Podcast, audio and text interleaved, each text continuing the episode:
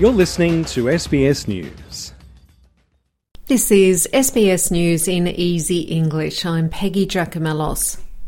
Turkish President Tayyip Erdogan has declared a state of emergency in 10 provinces devastated by two earthquakes.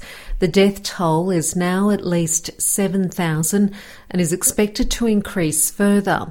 A 7.8 magnitude earthquake struck eastern Turkey and neighbouring Syria on Monday, followed by a 7.6 magnitude earthquake and multiple other high magnitude aftershocks.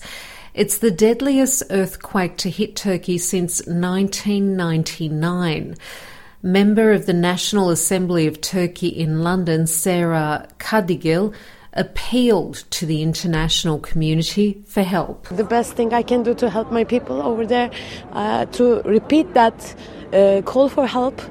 And we are calling for help from all over the world, all of the people, because this is not going to be over over one night. This is not going to be over when all the people or their dead bodies are rescued from these buildings. There are going to be a a long period of time. They're going to need housing, they're going to need food. Residents digging through a collapsed building in a small northwest Syrian town have rescued a crying newborn baby. The mother had given birth while stuck underneath the rubble from an earthquake. The doctor treating the baby, Dr. Mani Haruf, says the newborn girl's umbilical cord was still connected to her mother who had died. The girl was having seizures when she arrived. Apparently, she was born three hours before being found under the rubble. Her mother gave birth under the rubble. We received the baby from a neighbour. The girl has a large bruise on her back and it is swollen. She was probably subjected to high pressure or something fell on her under the rubble. It is clear and a large bruise. There are also bruises in the ear, the face, the forehead, and there are other bruises on the ribs. The baby was the only member of her family to survive the earthquake. Federal Health Minister Mark Butler says a booster vaccination for COVID 19 is now available. The vaccine is recommended for people whose most recent COVID 19 vaccine or infection was six months ago or more.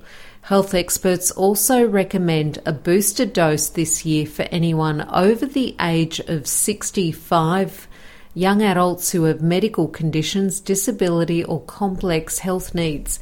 An additional booster will not be provided for under 18s except where children aged 5 and older have health conditions that would put them at risk of severe illness. That over the next um, couple of weeks, uh, 10 million additional Omicron specific Pfizer vaccines uh, will land in Australia and will be available to those providers in very early March. So, this will be the largest supply, the largest delivery of COVID vaccines since late 2021.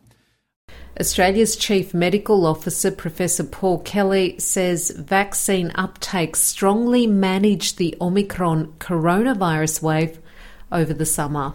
The flattened curve uh, that we had of this wave demonstrates to me the, the, that we are that there is a large uh, amount of protection right now in the community uh, in terms of hybrid immunity. Without any public health and social measures, essentially, um, that this was a, a, low and slow wave, as, as uh, which was lower and slower than we thought uh, would be the case. Uh, but there were there were deaths, as the minister said, and that's always a tragedy. To sport, Xavier Cooks from the Sydney Kings has been voted the NBL's most valuable player for the 2022-2023 season.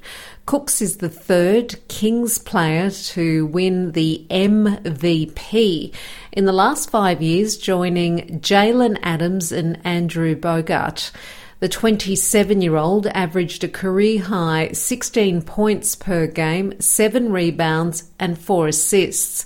The Sydney Kings finished top of the ladder and will compete in the playoffs this week and Cook says he's received interest from NBA scouts. That's SBS News in easy English.